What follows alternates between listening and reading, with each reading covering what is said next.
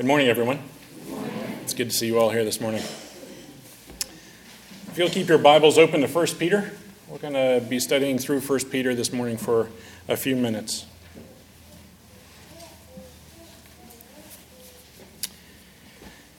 I don't know about you, but I, I've been in a few situations uh, in work and personal life where, um, where there's a lot of confusion. For example, uh, my business right now, um, there are people who are missing positions that, that are needed, um, things that need to be done that aren't assigned. Uh, there are confusing assignments, the confusing responsibilities. Um, there's a, a, a, lack of general discre- uh, direction, uh, a lack of consistent purpose uh, vision in many areas. Um, and I'm sure in your experiences as you go through, whether you're sitting in a classroom uh, and you're not sure what's going to be on the quiz, um, if you're going through exams now, right? Uh, is this going to be on the exam? Or, um, and if you're in a workplace and you see that there are people around you not doing their jobs, uh, falling short, or in fact, people who aren't actually um, being assigned with work that needs to be done. There are gaps, there are needs, um, critical pieces that are missing. And it's frustrating when you get into an environment like that where there's a lot of uncertainty, um, there's a lot of uh, uh, lack of effort and lack of, of uh, coherence in the environment. And in fact, as we look at 1 Peter, um, we see that there's a letter that's being written to the Jews um, who have taken on Christ, who have accepted Christ. Um, and in that, uh, there's a lot of confusion there because the, the people that they were formerly associated with are now looking at them as why are you following Christ? Why are you following this, this man who calls himself a Messiah? And to make matters worse, they're spread all over the place. If you look in verse uh, 1 of chapter 1, there's a list of, of geographic places that, that Peter is writing to. And in fact, he even calls the Christians that he's writing to aliens, and they're scattered throughout. Now, to put this into, into some perspective, we could say something like the, the Christians who are in uh, Malaysia, to the Christians who are in Brazil, to the Christians who are in uh, the Middle East, uh, to the Christians who are in South Africa, to the Christians who are in different geographic places. But that's a little hard to put into context, but what he's really saying is he's writing this to the Christians that are in Easton, to the Christians that are in Glen Burnie. He's writing this to the Christians who are in Annapolis. And he's saying, We understand that you're going through difficult times. The people that you're spending most of your time with are not fellow believers. They're not individuals who share your uh, uh, uh, beliefs. They're not individuals who share your convictions or who share your drive for following Christ. And in that way, it's a difficult life for a Christian to live, especially when you're spread all over and there's, uh, there's so, so much diversity in the geography. And so the letter that Peter is writing to, he's writing to the, to the Christians who are spread out. And he's saying, Take heart. Uh, remember who you are. Remember what you believe. Remember what you were called to do. And as we go through the next few minutes, I'd like to look and see some of the charges and some of the challenges that Peter is making in his letter to the Christians that he's writing to. But remember, these are the same challenges that we experience. I don't know about you, but there aren't a whole lot of professing Christians where I work. There aren't a lot of people who are willing to stand up for their faith and say, I believe that Jesus Christ is the Son of God and that He died for our sins. And I don't know about you, but I've driven down the road a few times where there plainly aren't Christians beside me on the roads. Uh, it can be a challenge here. Uh, and, and let's remember who we are, right? With all of these people who don't believe, who aren't confessing, who don't have our faith, we're living in difficult times and we're living with challenges. And these are exactly the kinds of challenges that Peter is writing to encourage us as Christians. So, as we mentioned, he's writing to aliens. And in fact, in chapter 2 and verse 11, he also calls them strangers. Why would Peter call Christians strangers? Because remember, we're called to be different, we're called to be unique. We're not to blend in with the world, with the people who are around us. We're frankly called to be odd. And if we're not following the way that we really should be, are we strangers? Are we acting like strangers? Or are we acting like the world that's around us? And in fact, these two phrases echo the, the exile uh, that the, the Israelites suffered. Um, the captivity in Babylon and the exile in, in Egypt and the life that they spent in a land where they were surrounded by heathens, where they were surrounded by uh, people, millions of people who believed in other gods, who followed a, a multitude of other paths that did not agree with them. And that's exactly the wording that he's bringing to mind here. And they were suffering for their beliefs. They were suffering because the people around them did not agree with them. And the rulers and the, the powers that be were not Christians.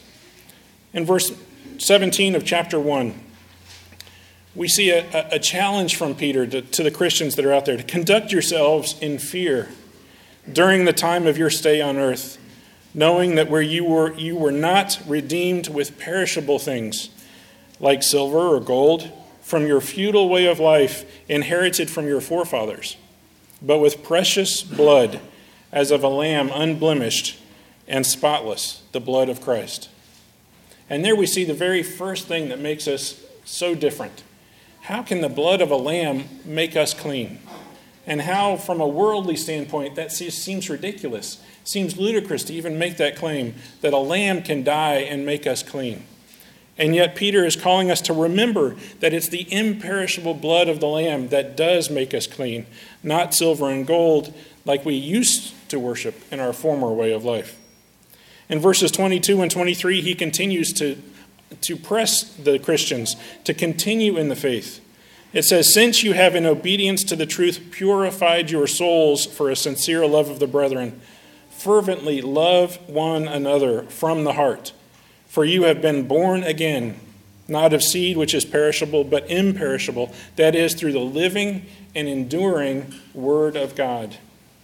And that purification of the souls that comes from a love of the, of the brethren and the love that we're called to have one for another.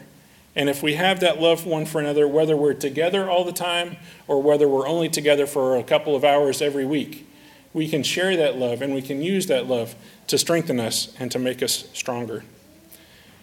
But they needed basic guidance. The Christians that the, the Peter was writing to were needed some help. And they needed to be um, guided, they needed to be encouraged and strengthened.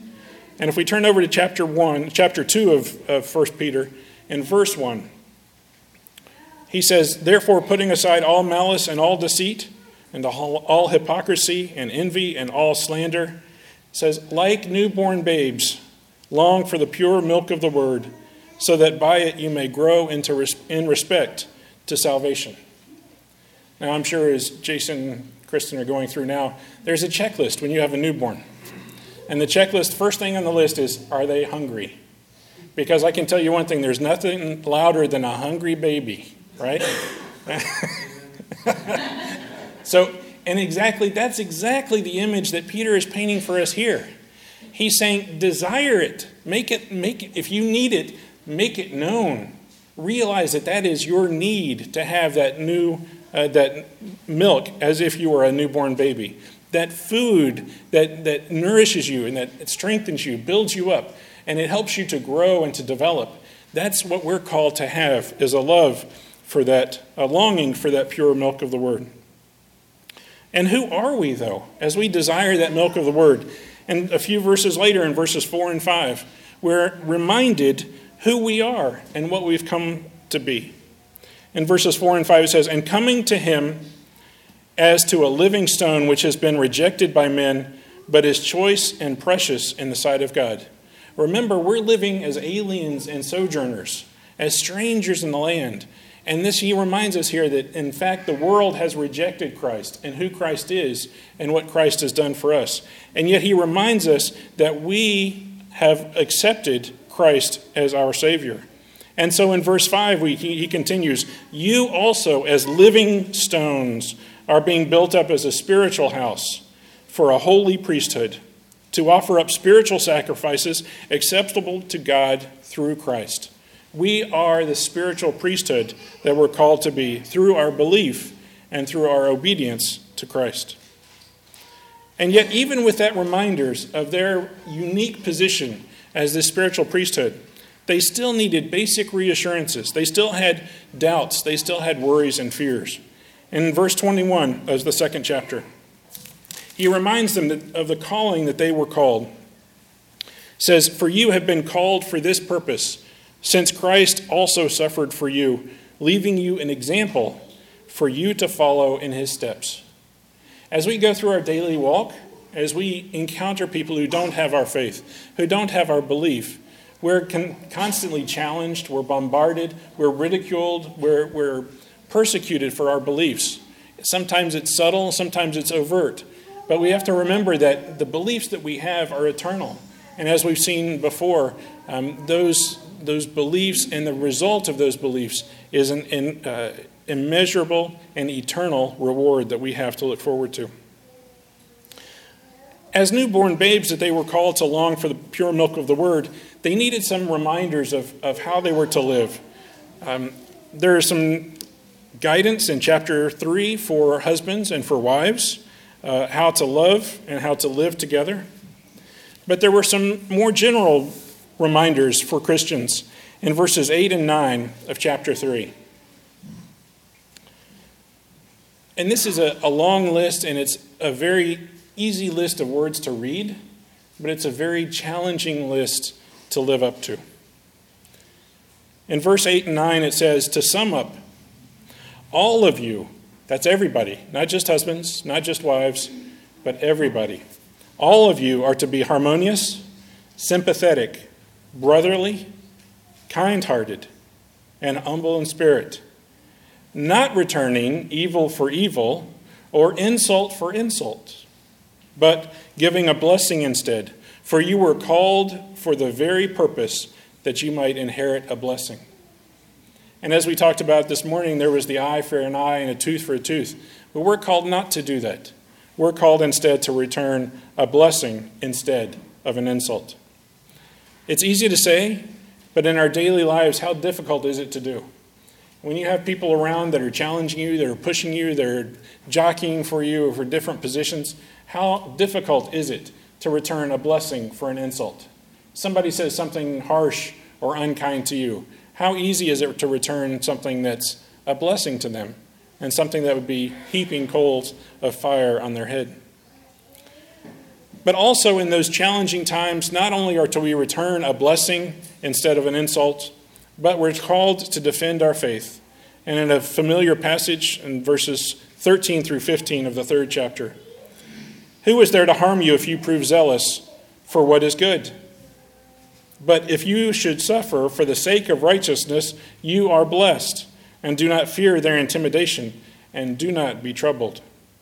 But sanctify Christ as Lord in your hearts, always being ready to give a defense to everyone who asks you to give an account for the hope that is in you, yet with gentleness and reverence so, as they're going around in our lives as Christians, we get challenged, we get um, pushed and jostled, we get asked, Why do you believe what you believe? When I was in college, there was a, a, a female student that I got to know, and I said uh, one day, So, tell me about your church. Tell me what you believe. She got all upset and offended and, and thought I was attacking and, and stormed off. And I thought, wow, okay if you have an opportunity to, to speak to somebody about your faith, do it with gentleness and reverence, remembering who we were called to be, remembering the, the sacrifice that was given for us, and be grateful for that opportunity that we can espouse our faith, that we can show others what God has done for us, and show them that God sacrificed his son for them as well, not just for us. But it's up to them to respond to it. That gentleness and reverence, again, is again in the line with blessings instead of insults. We know that suffering will come. And in fact, the Christians that Peter is writing to have suffered quite a bit for their beliefs. And in the rest of chapters uh, 3 and the middle of chapter 4, we see that their suffering will continue.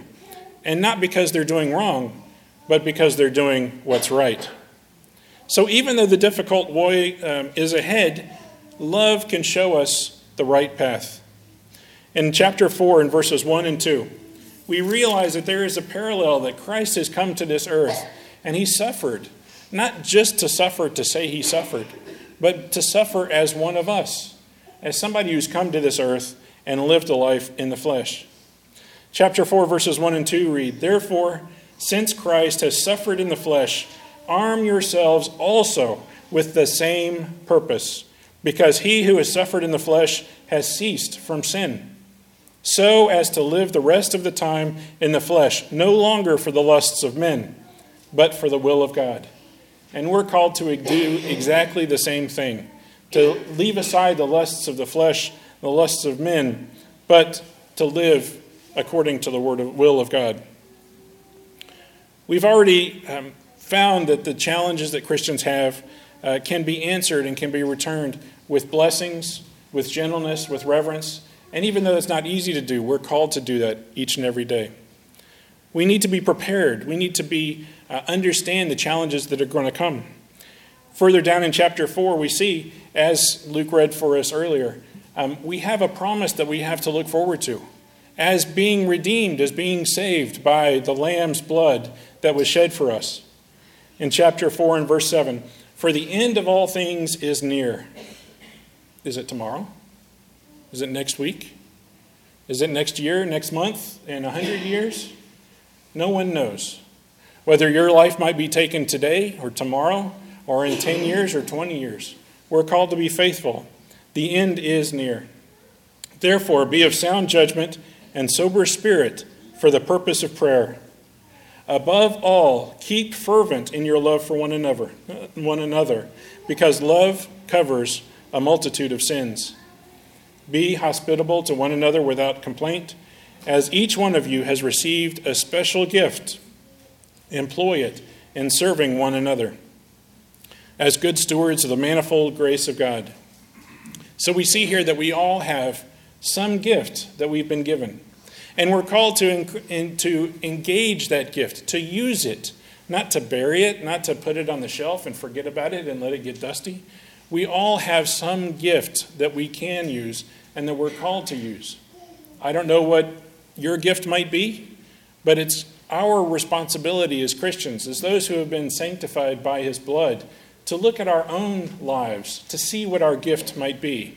And we're called in this passage to employ it not for our own good, not so that we can do something and look great for it, not so that we can get uh, uh, recognition and honor and men's praise, but we're called explicitly employ it in serving one another as good stewards of the manifold grace of God.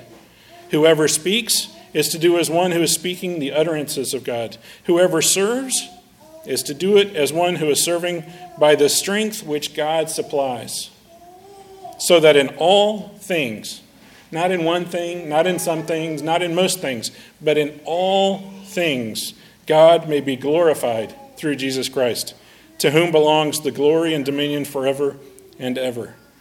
So we see that we're called to use our gift, not for our own good, but to glorify God who has, sacri- who has sacrificed his Son that we can have eternal life.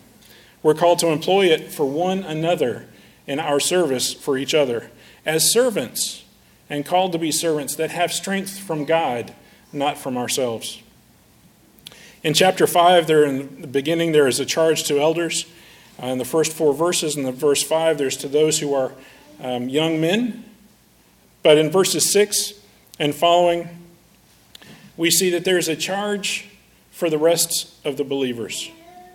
It says, Therefore, humble yourselves under the mighty hand of God, that he may exalt you at the proper time, casting all your anxiety on him, because he cares for you. You may be separated from other believers, you may be on your own all day long, but Peter reminds us that God cares for us, that he needs to get all of our anxiety.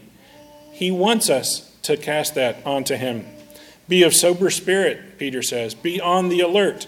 Your adversary, the devil, prowls around like a roaring lion seeking someone to devour.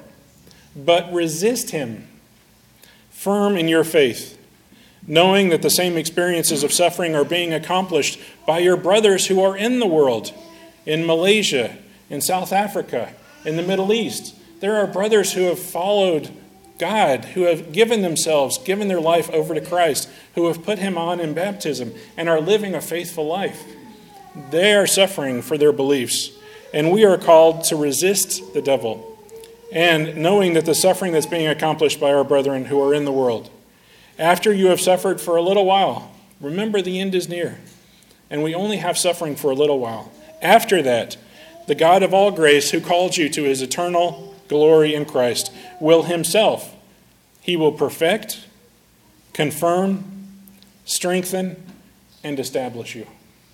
For all those doubts that we have today, for all those uncertainties that we may feel, for all those challenges and those times where we think, maybe I should have spoken up a little bit more, maybe I should have reacted a little differently.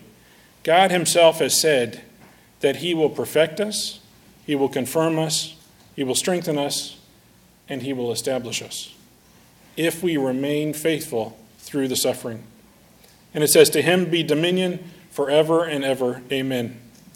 Through Silvanus, our fellow brother, for so I regarded him, I have written to you briefly, exhorting and testifying that this is the true grace of God. Stand firm in it. Day in and day out, the call is to stand firm in the grace of God. So, the question for us today is what do we do with the letter that Peter wrote? Do we put it on the shelf and let it gather some dust? Do we say, oh, it's part of an old book, it really doesn't have a lot to do with me? Quite the contrary. We're called to look at ourselves, to look at our lives, because the faith that Peter says will strengthen us, that will get us through, the God that will give us strength, is the same God that Peter wrote about and that we have today. And we have that to look forward to. So, the question for you today is, and for myself, let's look at our own lives and see do we know what our duties are? Are we standing firm in our life as Christians, day in and day out? Do we have a real longing for the milk of the Word? Do we open it? Do we read it? Do we learn from it? Do we change our lives to conform to it? Or is it simply just another book on our shelf? Do we know who we are? Remember, we're a, holy priesthood, a spiritual house. Christ is our example of suffering, died for each one of us. Every one of us is a somebody who can take advantage of the promise and the purification that only comes through the blood of Christ. He died for each one of us. Are we giving blessings instead of insults? in what we do and what we say, in our attitudes toward others? Are we being that blessing to our brothers and sisters? Are we ready to defend our faith? When somebody asks you, why do you believe what you believe? Why do you have to take the Lord's Supper every Sunday? Why do you even believe that Christ is our Savior? Are we ready to give an answer? Are we ready to explain uh, the basis for our faith? Are we living for the will of God or are we living for ourselves? Do we know what our gifts are? Have we asked ourselves, what has God given me the ability to do that I can use in serving others in His church? If we haven't, let's take time to do that, to think about that, and to make that part of our goal for the upcoming year. So, the title of this sermon was Who is it up to? And in fact, the letter that Peter writes makes it very clear that it's up to the reader. And as we, as readers today, we look at it and we say, it's up to me. It's up to each one of us to look at our lives and to see what we can do to live for Christ. Usually we have an opportunity every day to do the right things. And we're called as Christians to remember that. And to remember that not just while we're here in the building, not just when we're driving here or driving back, but every day that we're surrounded by people who don't believe, who people who don't show our faith, who don't share it, we have that opportunity. And it's up to each one of us. But now, particularly today, we have a, an extra opportunity. We have a congregational meeting. And in this congregational meeting, you're going to have an opportunity to make your voice known as a member of this congregation. And I would encourage each member here to take that opportunity to say, what can I do to serve my fellow brothers and sisters? How can I help? And to really have an introspective uh, look at your own life, at your own gifts, at your own abilities, to see how we can work effectively together. The budget is one of the, the areas that we'll be looking at. Where do we spend our money uh, as this congregation? And there are a couple of questionnaires that are going to be asking for your input on several different areas and options um, for the congregation in the coming months. I would ask all of us to seriously consider, prayerfully to consider, how can we do better in serving one another, our brothers and our sisters. This sermon was given to those who are members of the congregation, to those who have already been baptized into Christ, who have put him on in the watery grave of baptism. There may be those here who have not put Christ on in baptism. That opportunity is now made available for you. The water is ready.